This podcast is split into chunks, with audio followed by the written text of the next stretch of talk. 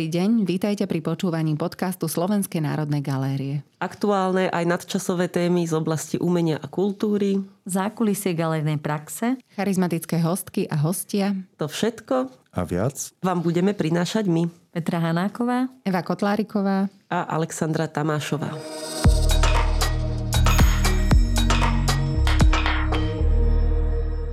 Dobrý deň, moje meno je Petra Hanáková, som kurátorkou Slovenskej národnej galérie. Témou môjho dnešného podcastu je archív výtvarného umenia a mojou hostkou Katarína Bodnárová, vedúca archívu výtvarného umenia Slovenskej národnej galérie a zároveň moja kolegyňa. Prečo som si zvolila túto tému a prečo som do rozhovoru o nej oslovila práve Katarínu? Verím, že to z môjho úvodu vyplynie. Archívy umelcov, práca s archívom, archívny versus umelecký výskum – vôbec tzv. archívny obrad, je veľkou témou súčasného umenia. Ide o trend, ktorý v umení a reflexii umenia kulminoval niekedy okolo roku 2000. Hovorilo sa o archívnej horúčke, či o Maldar Schief, o chorobe z archívu alebo archívnej chorobe, aj s odkazom na vplyvnú publikáciu filozofa Jacques Derridu. Aj kurátori a kunzistorici súčasného umenia sú v posledných rokoch vyslovene posadnutí umelcami archivármi, amatérskými hromadičmi či škrečkármi a seba byrokratmi. Vzniklo aj viacero publikácií, napríklad The Big Archive od Svena Spikera. Pritom zvlášť bývalá východná Európa, z hľadiska globálnych dejín umenia dlho prehliadaná, sa začala zviditeľňovať práve prostredníctvom spoznávania a sprístupňovania archívov umelcov, prípadne umelkyň. Kde si v pozadí týchto tendencií ako by stal predpoklad, že práve osobný archív umelca, socialistického kvázi neoficiálneho umelca, je akousi paralelnou inštitúciou, ktorá na rozdiel od pokrivených oficiálnych dejín, oficiálnych inštitúcií, umožňuje spoznať minulosť viac autenticky, viac pravdivo. Hovorí sa o seba archivácii aj v zmysle akejsi tichej výčitky oficiálnym inštitúciám, ktoré nezvládajú svoje role. U nás sa takouto zlatou baňou umelecko-historického výskumu i trendu archívnej horúčky stal konceptuálny umelec Julius Koller, ktorého pozostalo v Slovenskej národnej galerii uchovávame. Prvá otázka, ktorú položím Kataríne Bodnárovej, ktorá profesiou ale nie je kunzistorička, ale archivárka, bude následovná. Ako ty vnímaš aktuálnu posadnutosť archívom Juliusa Kolera alebo vôbec archívmi umelcov? Čím si ju vysvetľuješ? A je vôbec to, o čom tu hovoríme v prípade umeleckých archívov Kolerovho typu, vlastne archív? Dobrý deň, ďakujem za pozvanie. Keď mám odpovedať na otázku nejako tak veľmi stručne, či je kolerová pozostalosť archív. Ja ako archivár by som povedala, že tento fond považujem za, za nejakú časť osobného fondu Juliusa Kolera. Vysvetlím vlastne túto terminológiu, pretože v súčasnosti sa narába s pojmom archív pomerne tak veľmi zoširoka. Pod pojmom archív môžeme e, vidieť jednak archívnu budovu, jednak e, inštitúciu, ktorá vlastne zhromažďuje a stará sa a sprístupňuje archívne materiály ale archív je vlastne aj archívny fond. Archívny fond je vlastne súbor e, dokumentov, ktoré majú dokumentárnu hodnotu a ktoré pochádzajú vlastne zo e, spôsobnosti jedného pôvodcu, či už je to nejaká organizácia alebo je to osobnosť. Archívne fondy, ktoré pochádzajú z pôsobnosti nejakej osobnosti, nazývame osobnými fondami. Tieto osobné fondy by mali pokrývať celý život svojho pôvodcu, to znamená od jeho narodenia až po jeho smrť. Prípadne niektoré archívne dokumenty predchádzajú narodeniu, sú to dokumenty, ktoré sa týkajú nejakých rodinných súvislostí. Napokon vlastne aj poznáme archívne dokumenty, ktoré vznikli po smrti svojho pôvodcu pri výtvarných umelcoch. Sú to napríklad dokumentácie k posmrtným výstavám alebo rôzne výstrižky článkov, ktoré vyšli po jeho smrti. Tým, že archív Juliusa Kolera, tak ako ho poznám ja, pozostáva len z jedného typu dokumentov, takého akéhosi, neviem, či môžem v tomto prípade povedať umeleckého diela, respektíve nejakých prípravným materiálom k jeho dielam. E, považujem preto tento fond za časť jeho osobného fondu a to vlastne časť, ktorá, ktorá dokumentuje práve jeho tvorbu. Pýtala som sa to aj preto, že keď prišiel k nám vlastne ten Kolerov fond, tak bola otázka, že kam s ním, ako bola chvíľku úvaha a nakoniec to tak skončilo, bude súčasťou zbierky. Napriek tomu, že sú v ňom aj veci, ktoré tam podľa mňa vôbec nepatria a patrili by možno do archívu, alebo bude súčasťou archívu a proste ako strašne ho rozmnoží, pretože ten fond bol obrovský. A v podstate z vašej strany, možno nie z tvojej, ale tvojich kolegyň, prišlo viac menej také akoby tiché rozhodnutie, že asi skôr nie pre nich alebo pre vás, pretože tá mustra, ktorou vy vlastne, ktorú otláčate ako keby do toho materiálu, by veľmi akoby poškodila ten objem. Takže preto sa to vlastne presunulo ku mne a tak trochu ten čierny Peter, zároveň Zlatá baňa, zostala mne ako kurátorka iných médií. A ja som sa vlastne dodnes ako úplne nerozhodla, akým spôsobom toho kolera spracúvať, lebo vlastne akýkoľvek spôsob je vlastne redu, redukčný. No. Ja keď môžem do toho ešte vstúpiť, myslím si, že čo sa týka archivára, e, v tomto prípade archivár nie je tou osobou, ktorá by mohla alebo mala rozhodovať o tom, ako práve s týmto typom dokumentov narábať, pretože je to tak špecifický materiál, kde nie je celkom jasné, čo je umenie a čo už nie je umenie. Preto si myslím, že, že najlepšie miesto, aké sme mohli tomuto celku nájsť, je práve zbierka ako zbierkový predmet. Ja si tiež ale myslím, že úplne ani tam, kde je, nie je úplne najkomfortnejšie, ale ako asi je koler, naozaj ten ufonaut, tá úplne iná kategória, takže aby sme sa úplne na nej nezadrhli. Ja sa opýtam, tak trošku ešte odjazdím k, k prvej takej skôr inštitucionálnej otázke k archívu výtvarného umenia, ktorého si vlastne e, šéfkou a ktorému som sa chcela vlastne v celom tomto podcaste venovať a ktorý uchováva teda nie archívy, ale osobné fondy umelcov a umelkyň alebo aj kunzistorikov, kurátorov, ľudí, možno aj reštaurátorov okolo vlastne inštitúcií umenia. Či teda ten archív výtvarného umenia bol od začiatku súčasťou e, Slovenskej národnej galérie, ktorá vznikla, ako vieme, v 48. roku. A ktoré boli, povedzme, prvé fondy, ktoré do neho prichádzali? No, začnem zase zo široka. Archív výtvarného umenia svojou typológiou je vlastne špecializovaným verejným archívom a je to typ verejného archívu a patrí do tej skupiny spolu so štátnymi archívmi napríklad, alebo so štát, s archívmi, ktoré si budujú mesta alebo vyššie územné celky. Špecializované verejné archívy to nie sú len archívy inštitúcií, ktoré patria pod ministerstvo kultúry, to znamená, že archív SNG, archív Slovenského národného múzea, archív Pamiatkového úradu, archív Slovenskej národnej knižnice, ale sú to aj archívy, ktoré sú zriadené pri napríklad Ústave pamäti národa Národnej banky Slovenska. Čiže je to určitý typ archívu. Tieto archívy, teda konkrétne náš archív, je zriadený od roku 1979. Pôvodne to bol typ archívu osobitného významu. Podľa tej novej terminológie je to už ten špecializovaný verejný archív. Ale neznamená to, že pred tým rokom 1979 Slovenská národná galéria nebudovala nejakým spôsobom archívne fondy, akurát to nebolo ešte takto e, zastrešené nejako oficiálne. Tým, že Slovenská národná galéria vznikla v 49. roku, tak už od toho začiatku vlastne produkovala určitý typ e, materiálu, o ktorý sa musela nejakým spôsobom starať. Akurát to nebolo ešte oddelenie archívu, bolo to pôvodne nejaké dokumentačné oddelenie, potom to bolo určitou súčasťou ako keby knižnice, čiže spojené s knižnicou. Ale e, dokumentáciu, respektíve archívne dokumenty Slovenská národná galéria má od svojho počiatku. Momentálne sú súčasťou archívneho fondu Slovenskej národnej galérie, o ktorý sa tiež stará náš archív. Dokumentácia, ktorá sa vlastne produkovala, to boli napríklad e, dokumenty k výstavám, k výstavným e, projektom Slovenskej národnej galérie. Tie máme zachované tiež od počiatku, od 49. roku. V súčasnosti tento celok archívny nazývame albumy výstav. Je to taktiež vlastne taká podskupina, ktorá patrí do archívneho fondu Slovenskej národnej galérie. Okrem toho si Slovenská národná galéria od 50. rokov budovala taký ten výstrižkový fond k umelcom. Pôvodne to zabezpečovala výstrižková služba, čiže máme veľmi bohatú, bohaté zastúpenie výtvarníkov, aj ku ktorým nemáme nejaké pôvodné archívne dokumenty, ale máme túto výstrižkovú činnosť. A e, v neposlednom rade spomeniem reštaurátorské protokoly, tie sú tiež zachované od počiatku galerie veľmi ako taký konzistentný celok. Čiže archív výtvarného umenia fungoval od toho 79. roku už tak, že sa zaoberal aj akvizíciou archívnych fondov, respektíve osobných fondov jednotlivých výtvarníkov. Avšak určité časti týchto osobných fondov sa do galerie dostali aj pred 79. rokom Musíme si to predstaviť tak, že ku každej tej výstave sa produkoval nejaký materiál, ale zhromažďoval sa aj študijný materiál k týmto výstavám kde sa určitým spôsobom akumulovali aj v súčasnosti už nejaké také akože dokumenty, ktoré by sme zaradili do osobných fondov jednotlivých umelcov.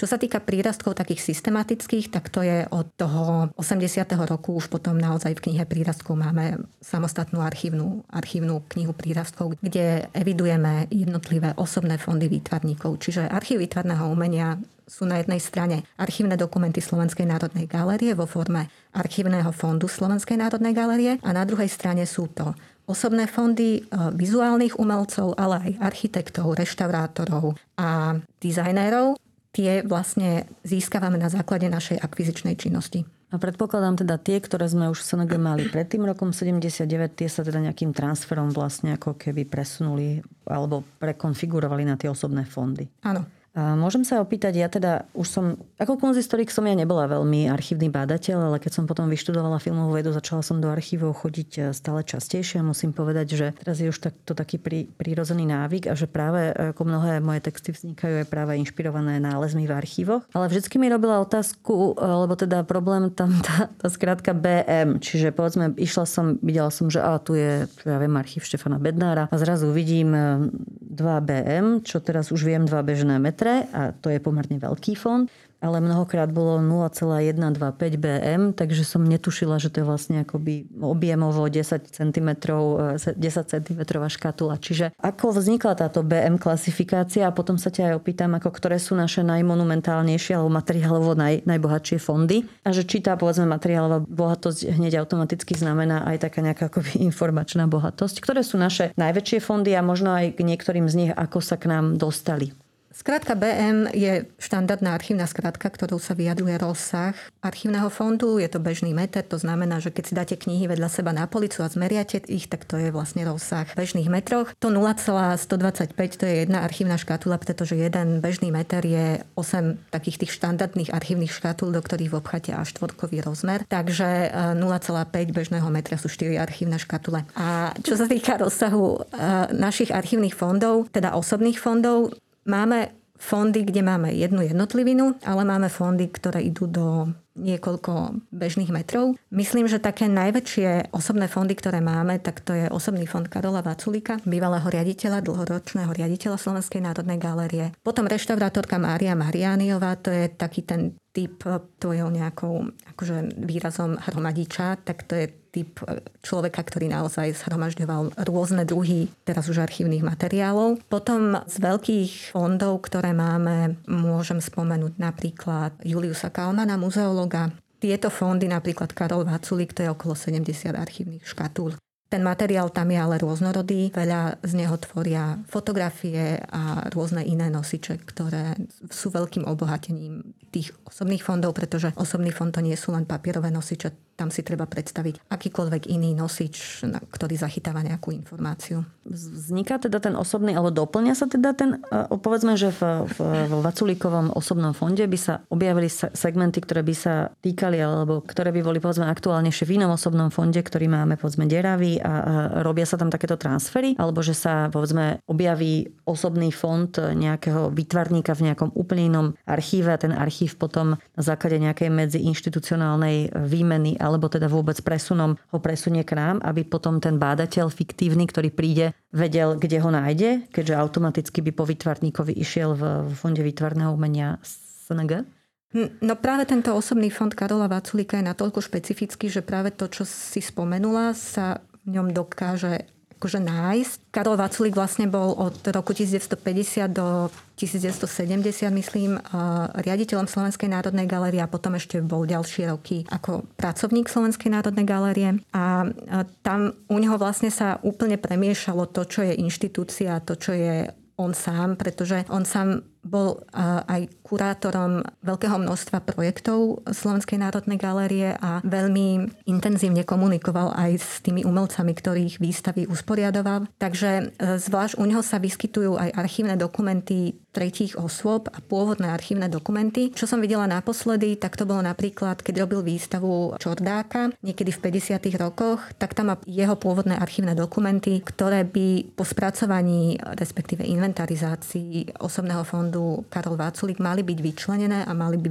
by vzniknúť nový osobný fond. Takže toto je jedna vec. A potom, čo sa týka inštitúcie, tak samozrejme nachádzame v, vo fonde Karola Váculíka aj dokumenty, ktoré sme preradili do Fondu Slovenskej národnej galérie. Našli sme tam niekoľko reštaurátorských protokolov napríklad, ktoré nám chýbali v našom archívnom fonde a on mal kópiu, ktorú mal u seba napríklad. Takže to sa vlastne tam preradilo. Ale musím aj povedať to, že, že ako som spomínala tú dokumentáciu k našim výstavným projektom, to znamená albumy výstav, tak v samotnom fonde Karola Vaculika sa nachádza množstvo dokumentov, ktoré doplňajú tieto albumy výstav. Je to taký vlastne ako keby prípravný materiál k výstavám, pretože v tom fonde inštitúcie sa zachovali tie kopie, ktoré už boli ako finálne. Akurát v tomto osobnom fonde nájdeme aj také tie predprípravy a rôzne doplnkové korešpondencie, ktoré veľmi dobre vedia doplniť práve tú oficiálnu inštitucionálnu dokumentáciu, respektíve ten, ten fond tej inštitúcie.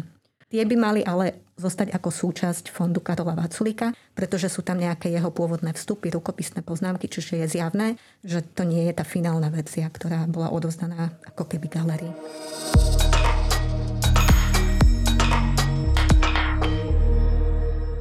Našim plusom, teda e, moje skúsenosti s mnohými archívmi nie sú také, ako je skúsenosť e, s našim archívom, že my máme na webovej stránke nášho archívu sprístupnené v PDF-kovom formáte prakticky všetky pomôcky k jednotlivým osobným fondom, čo je podľa mňa veľké plus a čo nemajú takto vzorne odprezentované mnohé iné archívy. Ale zostanem ešte chvíľku u toho Vaculíka. Jednak sa opýtam, ako dlho vlastne archívu trvá spracovať takýto štrukturovaný a takýto monumentálny fond? A druhá otázka. V tomto prípade, aspoň ako sa ja domnievam, vlastne ten fond sme získavali od jeho kolegyne družky Ludmily Peterajovej, alebo teda to bola nejaká možno kombinácia dedičstiev, ale že možno práve vďaka, od, od ktorej sa opýtam ďalej, či aj od nej už máme osobný fond a že je zrejme oveľa hutnejší ten fond, keď tam ho odovzdáva alebo posúva alebo prečistuje, alebo ako to nazvať, osoba, e, ktorá rozumie vlastne práci toho svojho partnera a ktorá vie, čo podstatné a sama je teda historičkou umenia a čo podstatné vlastne tie dejiny potrebujú, aby sa zachovalo.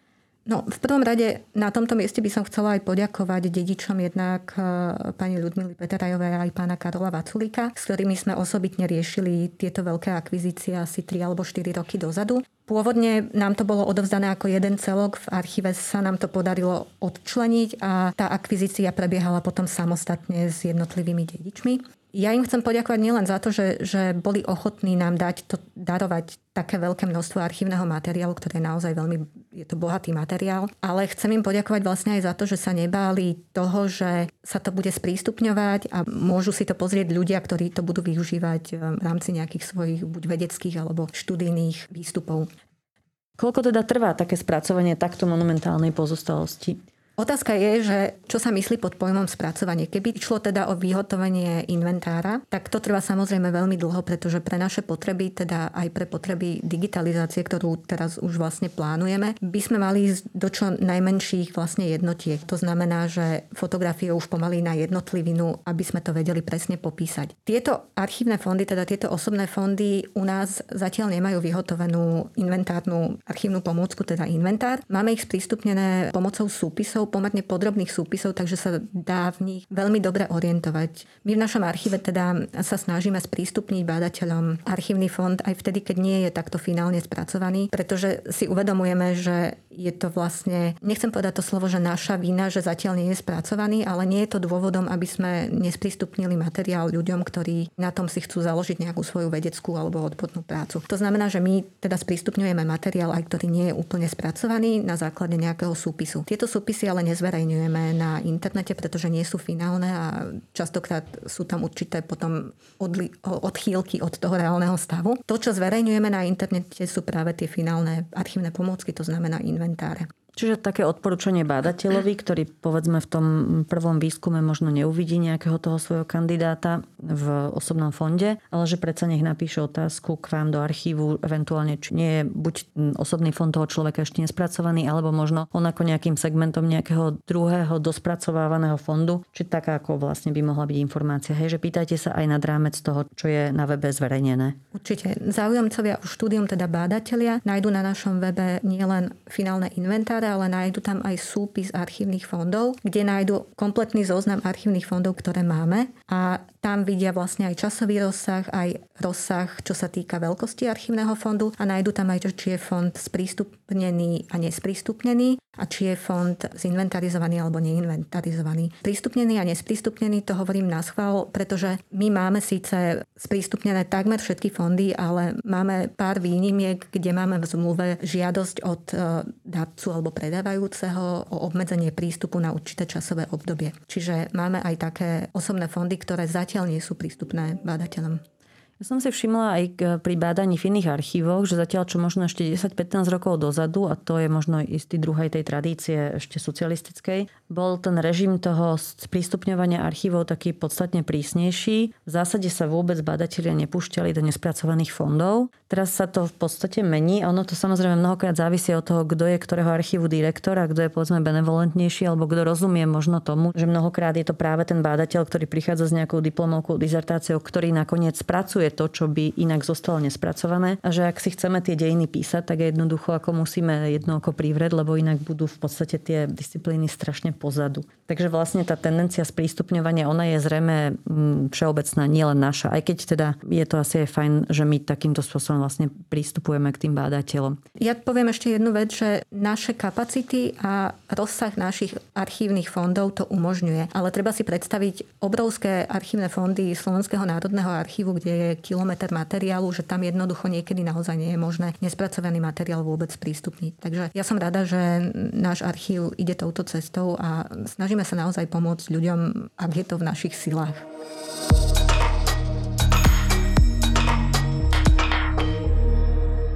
Takto položím otázku, že on ten spôsob, akým sa spracováva ten archív, má nejaký muster. Čiže akým spôsobom tie veci postupujú, neviem, listy súkromných, od súkromných inštitúcií. A kde sa vzala táto štruktúra? Je ona nadregionálna? To znamená, nájdem, povedzme, keď by som išla bádať do Prahy alebo neviem, do Budapešti, nájdem v osobnom fonde podobne štrukturovaný poriadok vlastne toho fondu? Odkiaľ to pochádza a dá sa to vždy aplikovať na tú zdedenú pozostalosť, na ten materiál? Dá sa to do, do, do neho vtlačiť? Tie osobné fondy sú trochu také špecifické, pretože tam naozaj závisí od toho, aké je zloženie toho osobného fondu. Poviem taký základný, ako základné typy materiálov, ktoré sa tam uchovávajú, s ktorými ja mám skúsenosti, to znamená týchto výtvarníkov alebo ľudí, ktorí robia s výtvarným umením. V prvom rade sú to osobné dokumenty. To je vlastne všetko to, čo máte doma v nejakej peňaženke od rodného listu až po rôzne preukazy a vstupy do... Covid pas. Asi to bude súčasťou nasledujúcich osobných fondov, áno. A až po teda umetný list, to je takéto štandardné, akože od začiatku až po koniec osobné dokumenty, vrátanie vysvedčení, to znamená dokladov o vzdelaní a tak ďalej. Potom sú to napríklad pri týchto výtvarných umelcoch častokrát sa nachádzame aj s účtovným materiálom, to znamená, že keď mali nejaké zmluvy na dielo a tak ďalej, tak to sa tam tiež e, zaraďuje do osobného fondu. Ďalej e, sú to, e, je to korešpondencia, korešpondencia prijatá, súkromná aj nejaká úradná, ale častokrát sa nachádzajú aj koncepty odoslanej, tie sa buď dávajú, keď, keď to vieme spárovať s tou, s tou prijatou, tak sa to, sa to proste páruje, ale keď nie, tak je to ako odoslaná korešpondencia. Potom sú to fotografie, fotografie osobné od rôznych takých tých formátov ako občianský preukaz až po veľké formáty.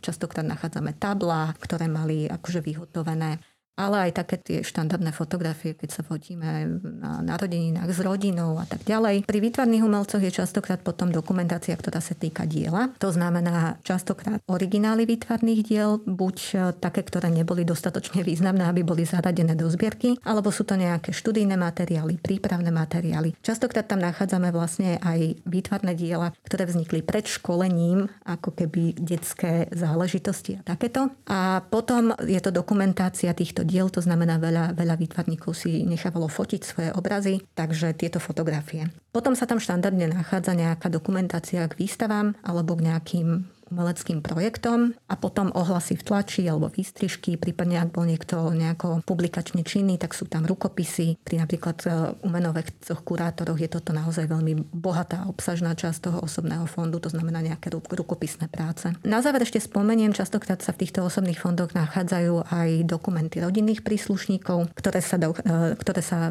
tiež dávajú na záver týchto osobných fondov. Toto je moja skúsenosť nejaká. Čo sa týka spracovania, respektíve popisovania toho archívneho materiálu, tak archívnictvo je študijný odbor, archivistika je veda, čiže ide podľa nejakých svojich postupov, ktoré pozná každý archivár a tie by sa mali dodržiavať. Takže sa ich snažíme všetci dodržiavať. Samozrejme, niektoré veci si prispôsobujeme svojim potrebám, lebo ten materiál je natoľko špecifický, že si to vyžaduje. Akým spôsobom vlastne sa ten archív alebo ten osobný fond Budeme hovoriť teraz prevažne o osobných fondoch, možno sa neskôr dostaneme aj k tomu inštitucionálnemu nášmu. Povedzme, že sa dostáva k nám ten osobný fond. Vzniká to tak, že my oslovujeme pozostalých, alebo sa na nás obracia ten pozostalých a v takom prípade to čistí on ten materiál, alebo to čistíme my, alebo to vzniká nejakou vzájomnou dohodou. Táto akvizičná činnosť, vlastne, ktorú vykonávame, nedá sa to paušalizovať, že toto je postup a podľa toho iné ideme. Je to veľmi také... V ideálnom prípade ja, ja si predstavujem, že ten postup by mal vyzerať tak, že, že sprostredkovať ten vzťah, ten, nie vzťah, ale ten kontakt medzi archívom a tým pozostalým dedičom by mal kurátor, ktorý vlastne sa počas života venuje tomu umelcovi a je to podľa mňa aj také, z etického pohľadu je to také veľmi ako jemné, že tak by to malo byť a takto by sme si to všetci predstavovali. Do archívu sa dostáva vlastne ten materiál rôznou, rôznym spôsobom a máme typy archívnych fondov, respektíve osobných fondov, ktoré boli zozbierané na povale a máme typy osobných fondov, ktoré ten samotný ešte žijúci, ešte žijúci umelec si sám usporiadal. Tuto by som vlastne spomenula napríklad osobný fond Aleša Votavu. To je presne ten typ archívneho fondu, ktorý k nám prišiel tak dobre predpripravený, že ani sme nemali potrebu to nejako momentálne preusporiadavať, ale tak ako v popísaných obálkach podľa projektov, ktorým sa on venoval celý svoj život. Ten materiál prišiel, tak to bol vlastne uložený. Takže toto je taký ten typ e, fondu, s ktorým netrebalo nič robiť. A potom sú typy materiálu, ktorý prišiel vo forme, tak archivácky slangov sa tomu hovorí rozsyp, to znamená, že naozaj to bolo ako, ako keby rozsypané a treba tomu vytvoriť tú štruktúru a je to na tom archivárovi, aby tú štruktúru najprv našiel, pochopil a potom aj zrealizoval. A dá sa nejako odsledovať tá dynamika toho, tej akvizičnej činnosti? Ja predpokladám, že bola za socializmu asi intenzívnejšia. Jednak bolo vtedy zrejme jasné, kto je Predpokladám, že sa predpokladá, že Slovenská galéria, Národná galéria by mala mať osobné fondy predovšetkým umelcov alebo umelkyň prvej ligy Tých umelcov je dneska stále viac a viac, takže Slovenská národná galéria, aj keby bola vôľa zo strany umelcov ich pozostalých, nemôže jednoducho obhospodarovať fondy akéhokoľvek narodeného na Slovensku alebo sem nejakým spôsobom miestne prislúchajúceho umelca, umelkyne. Čiže predpokladám, že za toho socializmu bola úplne jasná predstava, kto je oficiálne tolerovateľný, cenený a tak ďalej, umelec kanonický je a kto nie je. Čiže táto predstava bola jasnejšia, zároveň tých peňazí zrejme aj na archívy, aj na umenie bolo viac. Čiže predpokladám, možno, ma, možno mi budeš protirečiť, že tá dynamika za toho socializmu, toho príjmania tých osobných fondov, fondov ale možno ešte krátko po revolúcii bola intenzívnejšia ako dnes. E, je to tak? Ako, aké sú naše, povedzme, posledné akvizície, alebo ako by sa dali kvantifikovať za, povedzme, poslednú 5 ročnicu? Koľko máme nových osobných fondov?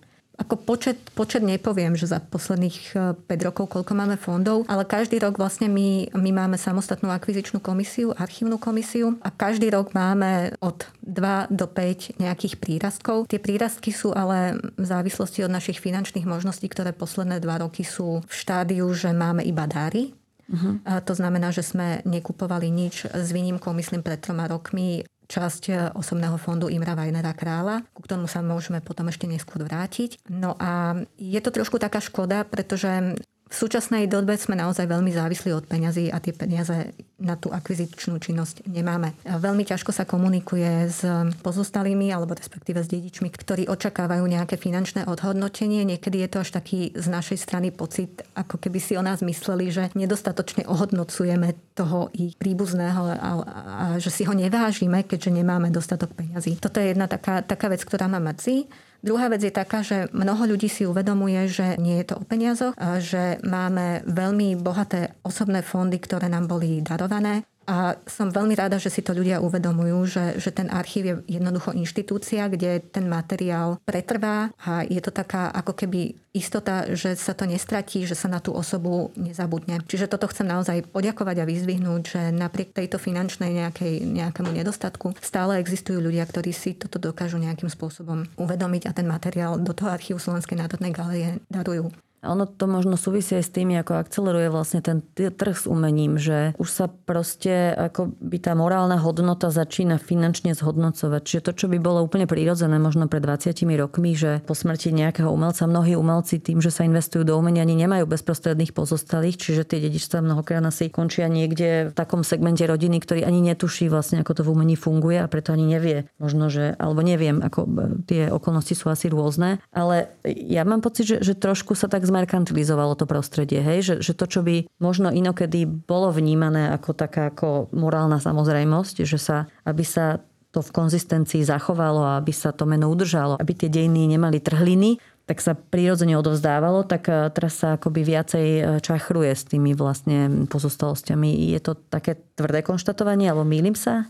Asi áno, mám pocit, že trošku tvrdo si to povedala, ale možno je to aj tým, že tí ľudia si to asi takto možno v hlavách uvedomujú predtým, ako prídu do toho archívu, že ja sa s tým nestretávam, že by niekto vyslovene prišiel a nejako nám to takto vyslovene finančne ako ozrejmil a my by sme mu finančne teda povedali, že bohužiaľ nie je to v našich silách. Ide o to, že, že, že tá Slovenská národná galéria, respektíve archív nie je ani oslovený, v, že máme tu takúto poviem ten termín pozostalosť, aj keď to nie je korektné, ale v čase, keď je to ešte u toho umelca, tak e, sa tam nachádzajú rôzne typy materiálu od muzeálnych, galerijných až po, až po archívne, čiže pozostalosť. Čiže nie sme vlastne ani kontaktovaní ako keby.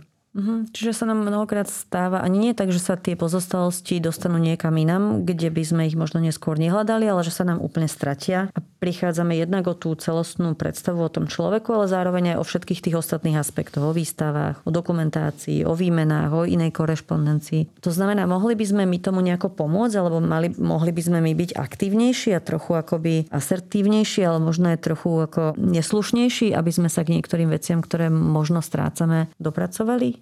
Toto je veľmi náročná otázka, musím povedať, že neviem si to celkom reálne predstaviť, ale naozaj tak, ako som povedala na začiatku, že predstavujem si, že ten vzťah medzi, respektíve ten kontakt by mal sprostredkovať ten kurátor, ktorý pozná aj nielen toho umelca, ale častokrát aj to jeho rodinné okolie tak ten kontakt by mal ísť cez toho kurátora. Ja si to tak predstavujem, ale možno som len zbytočne naivná. No ja, ja môžem akože z hľadiska kurátora uh, povedať, že posledné roky ako pozomierali mnohí naši klasici toho nového kánonu, teda tí konceptualisti. Ale ja myslím, že tak ako ja, tak aj kolegovia blízki kurátori, ako asi im bolo v úvodzovkách ženantné oslovovať tých pozostalých e, so záujmom do nášho archívu aj práve preto, že po tom slovenskom koncepte je dneska obrovská zháňka a naozaj naozaj ako s ponukou čisto morálneho zhodnotenia už si my, my už si proste netrúfame. Lebo vieme, že ten trh e, je dneska neuveriteľne bažiaci po malých papierových dokumentačných, e, skoro archívno-povahových veciach. Čiže No škoda, ale možno, že aj preto robíme tento rozhovor, aby sme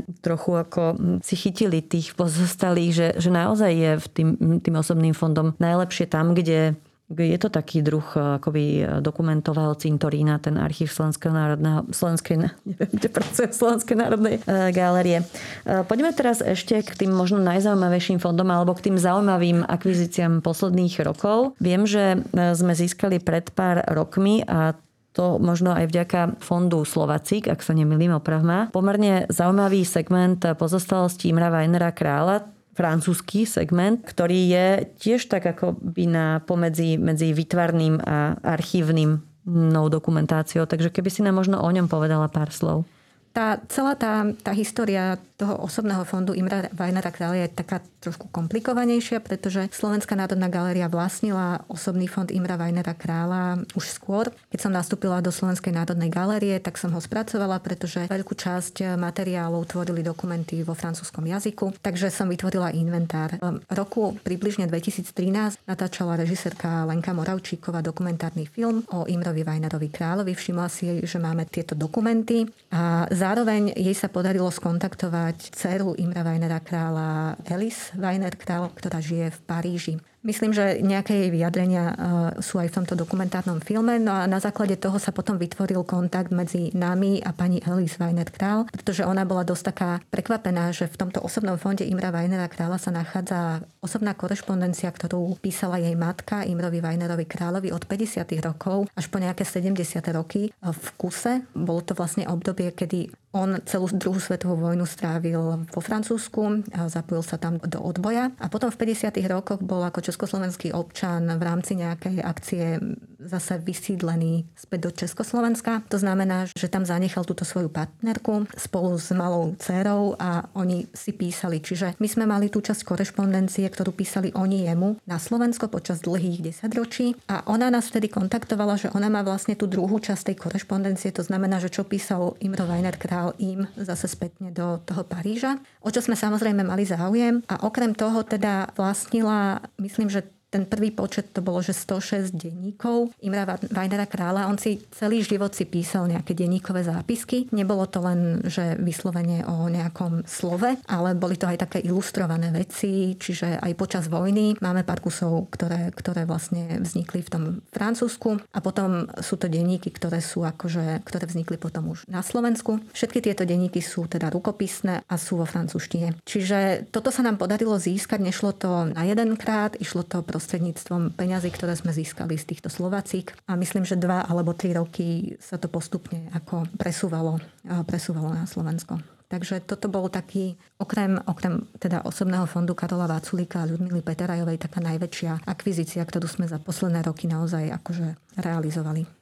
Bol už nejaký bádateľ v tomto frankofónnom fonde bádať? Nie, nie, myslím si, že toto bude ešte, nechcem povedať, že veľký problém, lebo teda sama nejakým spôsobom tú francúzštinu pasívne ovládam, ale tým, že je to rukopisné a že tento písmo je tak vypísané, tak je to problém aj paleograficky vôbec to prečítať. Takže uvidíme, či niekto akože bude mať záujem. A zároveň je to taký super objekt na nejakú dizertačnú prácu alebo na nejakú takú ako... Určite, ale no. za tri roky neviem, či to daný študent by zvládol. Naozaj, naozaj je to pomerne náročné, ale určite zaujímavé. Keď som teda pri tých bádateľoch, eh, ktoré fondy vlastne sú bádateľské, alebo dneska žijeme v takých tých tendenciách tých people metrov, ktoré fondy zaujímajú najviac bádateľov, alebo sú v poslednej dobe také najexploatovanejšie? Okrem teda Juliusa Kolera, ktorý je teda v mojej zbierke. Všetko to závisí od rôznych výročí, ktoré sa dejú. Čiže máme bádateľov, ktorí neprídu študovať nejako systematicky, ale zamerajú sa len na nejakú osobnosť, potrebujú jednu fotografiu alebo potrebujú pôdory z budovy. Veľmi populárni sú architekti. V momente, keď sa robia nejaké ako projekty týkajúce sa jednotlivých budov, tak sa prídu študovať architekti. My máme teda v našom archíve architektov Harminca, Šéra, Beluša, čiže toto sú také celkom výživné archívne rôzne fondy. Potom sú populárni rôzni umenovedci. Máme veľmi bohatý fotografický fond pani Petrovej Pleskotovej, ktorá, kde však nie sú žiadne jej osobné dokumenty, je to len jej dokumentácia a jej výskum k veciam, ktorým sa venovala. Potom sú to naše albumy výstav. Toto je vlastne celok, ktorý máme, ako som spomínala, od počiatku galérie od 49. roku a vlastne je doplňaný aj v súčasnosti, ale do roku 2000 ho máme zdigitalizovaný, čiže aj počas pandémie sme vedeli obslúžiť badateľov na diálku, hlavne z týchto albumov výstav. A potom Neviem, čo sa týka našich projektov, tak naposledy bol fond tak viac využívaný počas výstavy 1909, generácia 1909, pretože tam, aj keď sme nemali osobné fondy všetkých umelcov, ktorí boli na výstave zastúpení, ale podarilo sa nám zmapovať zmienky takmer o každom z týchto umelcov práve vo fondoch iných osôb, to znamená, že vo forme korešpondencie napríklad Ester Šimerová Martinčeková, ktorej my osobný fond nemáme, ale jej korešpondencia sa nachádza vo fonde Štefana Bednára. Takže toto sú také, také výskumy, ktoré sme robili my v rámci, v rámci archívu a vtedy to bolo také naozaj aj pre nás obohacujúce, lebo sme si uvedomili, aké bohatstvo v tých osobných fondoch je. To znamená, že netreba hľadať len po povrchu tie mená v tom zozname, ale treba si pozrieť vlastne aj obsah toho archívneho fondu, pretože častokrát napríklad na fotografiách nájdete tretie osoby, ktoré inde nenájdete, alebo nájdete korešpondenciu k tretím osobám, ktorých fond vlastne nemáte.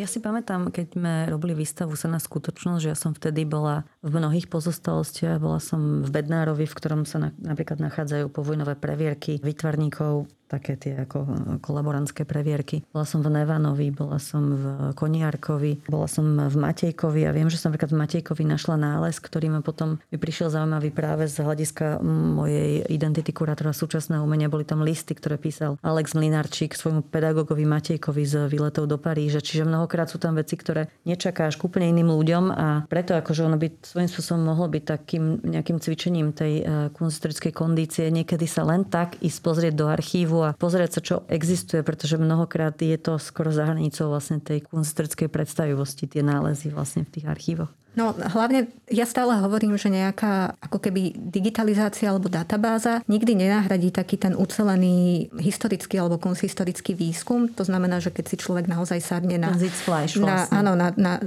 na zadok a študuje ten materiál, pretože v archívnych fondoch aj v týchto osobných fondoch veľmi často platí takéto čaro nechceného, že človek nájde nejakú vec práve vtedy, keď hľadá niečo úplne iné. A nedá sa to urobiť tým, že si iba zadám do databázy nejaké heslo, pretože tá databáza je veľmi závislá od človeka, ktorý ju nakrmí a ten nemusí obsiahnuť úplne všetky veci, pre ktoré je ten archívny dokument e, nejako, nejakým spôsobom zaujímavý. Čiže toto odporúčam naozaj všetkým, ktorí študujú nejako ucelenie nejaký problém, že nežiadať od nás iba nejaké vypichnuté veci, ale preštudovať si celý ten archívny fond. Ešte máme potom jednu takú nepríjemnú, nie nepríjemnú skúsenosť, ale je to taká zvláštnosť, že častokrát potom ľudia, ktorí nie sú nejako školení, ako to v archívoch chodí, prídu do archívu a žiadajú si zložku nejakú, nejaký, a povedia nejaký vec vecný, akože nejakú vec, vec ako napríklad PKH. Ale takto to v archívoch vlastne nefunguje. My nemáme zložky ku každému problému, ktorý vlastne človek povie.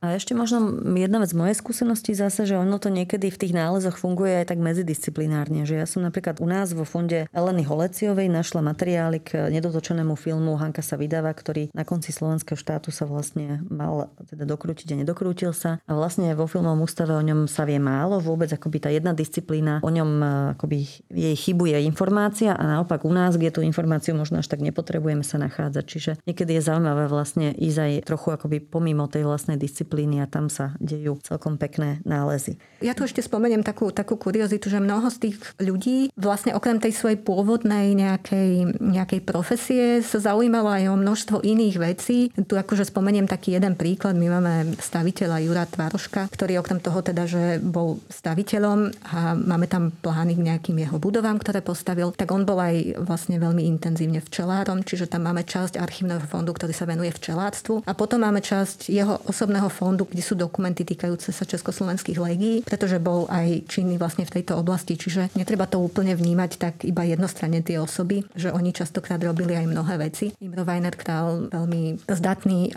lyžiar a turista a hráč futbalu a podobne, takže oni mali... Je to Julius Kohler.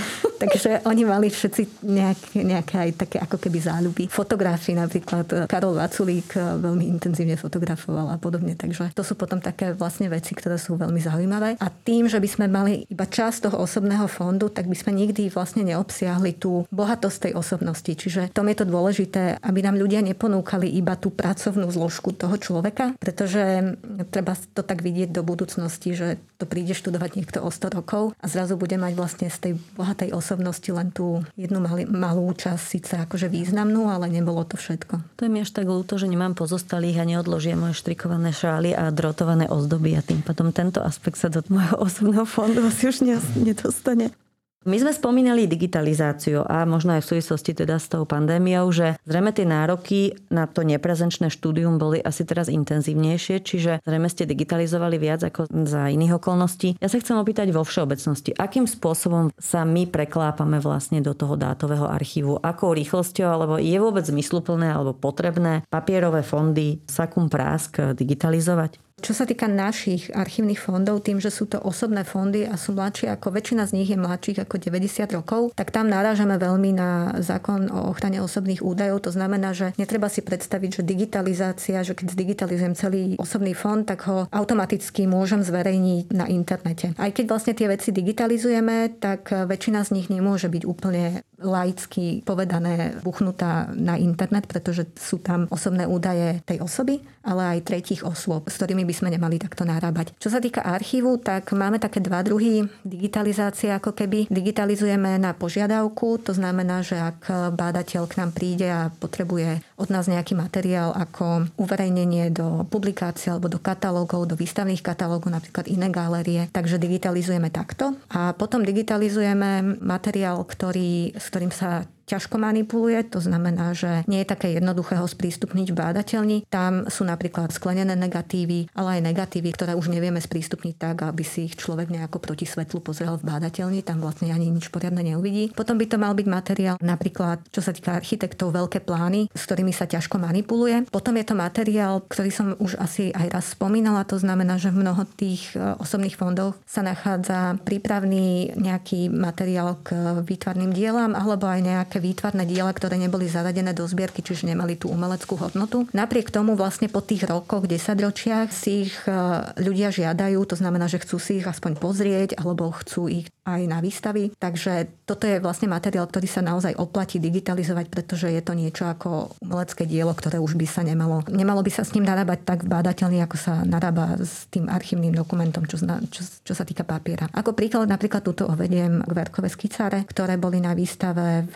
galerii mesta Bratislavy, teda jeden z nich bol aj fyzicky prítomný, ale dali sme zdigitalizovať vlastne už obidva, aj keď sú súčasťou archívu a nie zbierkového fondu. Čiže takáto je naša nejaká predstava, ale pri tých osobných fondoch naozaj sa ťažko realizuje zdigitalizovať celý osobný fond od prvej až po poslednú inventárnu jednotku. Že tak sa to v podstate aj postupne digitalizuje na základe žiadosti. To znamená, možno materiály, ktoré sú žiadanejšie, sú prioritne digitalizované ako tie ostatné. Čiže povedzme, že je nejaká pozostalosť, v ktorom je možno dva, dvaja, traja badatelia za 10 ročie, tak je vlastne zbytočné.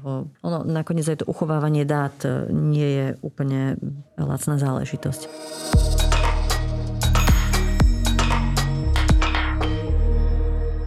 Teraz sa ale budem pýtať na archiváciu Born Digital dokumentov. To znamená, žijeme po roku 2000 stále intenzívnejšie v sieťovej dobe, čiže ak by som ja teraz mala byť tým potenciálnym budúcim vaculíkom, čo teda uvidíme. A v podstate celá korešpondencia moja výstavná sa vlastne deje v Outlooku alebo v nejakom inom maili. Čiže ja nemám korešpondenciu živú, papierovú s umelcami a kunzistorikmi. Všetko sa mi vlastne deje v sieti. Čiže akým spôsobom sa o tom budem bude budúcnosť bude posterita o tom vedieť. No, obávam sa, že túto tému na Slovensku ešte nikto nejako veľmi... Možno sa nad tým ľudia aj zamýšľajú, ale do praxe to ešte nikto, nikomu sa nepodarilo nejakým spôsobom uviesť. Neviem na toto celkom presne odpovedať. Viem, ako sa to snažíme riešiť v Slovenskej národnej gálerii. To znamená, že kolegovia z oddelenia Michala Čudotnáka LabSNG e, verím, že sa zamýšľajú už nad týmito problémami. Mali sme niekoľko stretnutí, kde sme si dohodli nejaké postupy, ktorými chceme postupovať, pretože Slovenská národná galéria napríklad pri týchto albumoch výstav má už dokumenty, ktoré sú iba v digitálnej podobe. Takže snažíme sa nastaviť tento proces, aby aspoň v rámci Slovenskej národnej galérie nie, že začal fungovať, lebo tie dokumenty máme, len aby sme ich vedeli aj vyhľadať a používať ako archívny materiál. Tak. No, obávam sa, že vlastne keď zatiaľ sme žijúci, zatiaľ proste väčšina už, teda nie, už sú aj nežijúci, ale zatiaľ je možné vždy nejakým spôsobom hľadať inštanciu oral história, pýtať sa, aj keď vieme, že mnohokrát e, žijúci svedok e, je menej dôveryhodný ako ten papierový. Niekedy je to naopak, niekedy je to tak. Ľudia si vedia usporiadavať svoje spomienky podľa okolností. Čiže zatiaľ to vieme, ako tak obhospodariť, ale za takých 30-40 rokov nám bude práve v tom momente toho zrodu digitálu asi dosť veľa vecí chýbať. Určite, ale ja sa na to pozerám aj, aj z takého iného pohľadu a to znamená z toho, že my v súčasnej dobe žijeme v takej tej dobe veľkej nadprodukcie. To znamená, že každý si na svoj mobil nafotí denne desiatky fotografií a keď je na nejakej akcii, tak to ide akože do veľkých čísel. Ja čo mám skúsenosť s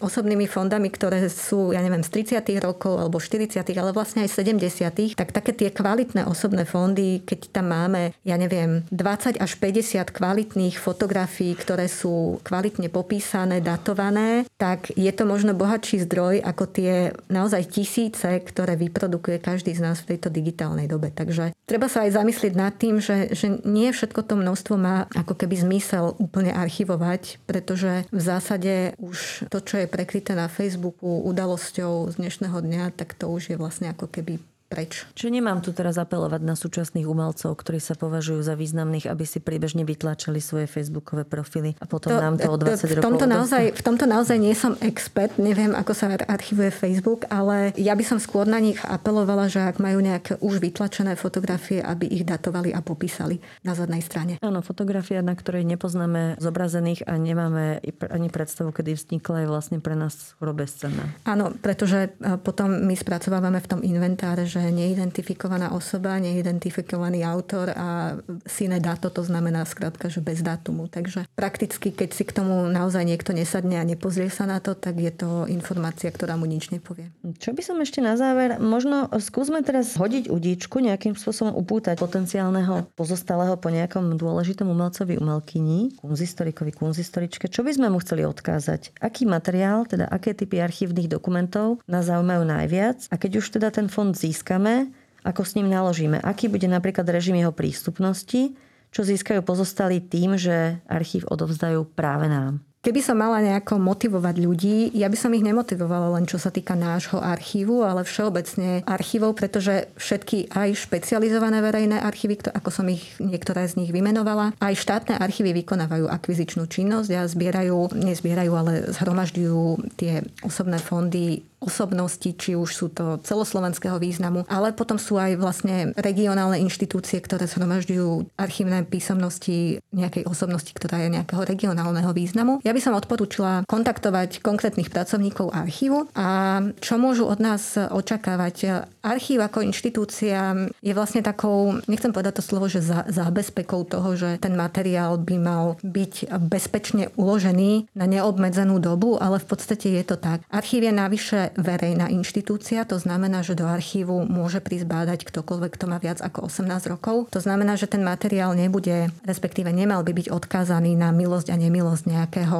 riaditeľa toho archívu. To znamená, že, že ktokoľvek bude potom chcieť nejakým spôsobom využívať ten materiál, tak by mal k nemu mať prístup, či už sú to študenti až po nejakých vedeckých, vedeckých pracovníkov. Je to takou zárukou toho, že, že na tú osobnosť sa ako keby nezabudne a to je podľa mňa veľmi dôležité, tá pamäť tej inštitúcie, že nechcem povedať, že slúbiť nesmrteľnosť, ale je to vlastne to, že, že sa na toho človeka nezabudne. Ono, okrem tých archívnych štúdií, teraz je pomerne e, veľký boom tých pamäťových štúdií a v podstate aj beletrie, alebo teda aj beletristická literatúra, nakoniec aj tá historická, mnohokrát vzniká vlastne na základe nejakých e, prípadových nálezov, mnohokrát v archívoch. Ja spomeniem možno publikáciu, ktorá teraz celkom zaujímavo osviežila vlastne štúdium alebo teda reálie slovenského štátu. To je tá publikácia Madeline Vatkerty, ktorá sa volá Slovotný pán prezident a je to vlastne kniha napísaná na základe žiadosti židovských žiadateľov o milosť Tisovi na základe proste nájdených e, takýchto veľmi subtilných a veľmi zraniteľných materiálov ona v podstate na beletristickej báze vlastne vybádala alebo vydokumentovala taký ako veľmi bolavý segment našich dejín, ale nebyť toho, že sa v nejakom,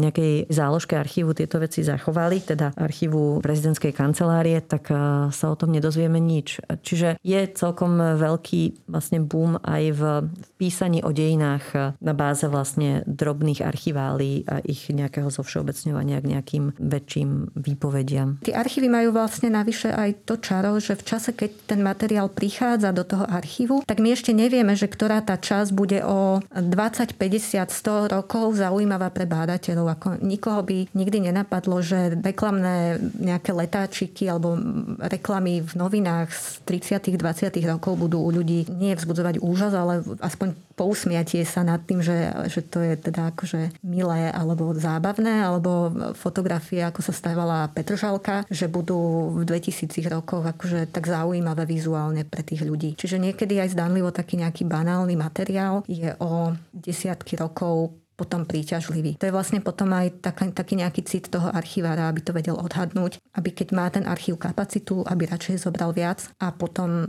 možno, že spracovával s určitým odstupom časovým, alebo to nechal vlastne všetko na, na tú dobu, kedy príde ten bádateľ a on si sám vyberie, že čo je pre neho zaujímavé. Asi treba možno zdôrazniť aj to, že podobne ako pri zbierkach, to, čo sa raz dnu do toho archívu dostane a je zainter- zainventarizované, už by sa z neho len za predpokladu, že to nezožerú myši alebo niekto neukradne, nemalo dostať von. Čiže to je svojím spôsobom aj táto fixácia. Pre dejiny je vlastne možno pre mnohých pozostalých celkom uspokojivá. Keď už je to raz dnu, tak to navždy zostáva v archíve Slovenskej národnej galérie. Áno, iste.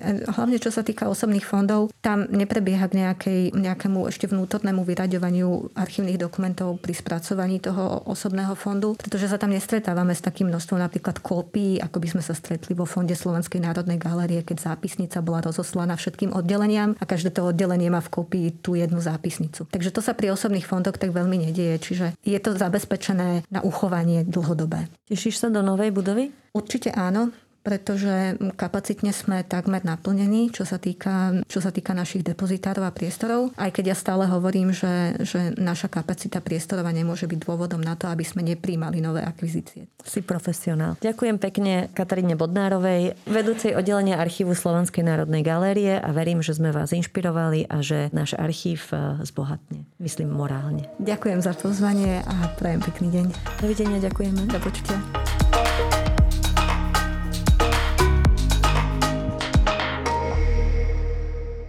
Témy, ktoré inšpirujú a tento podcast ti prináša Kia.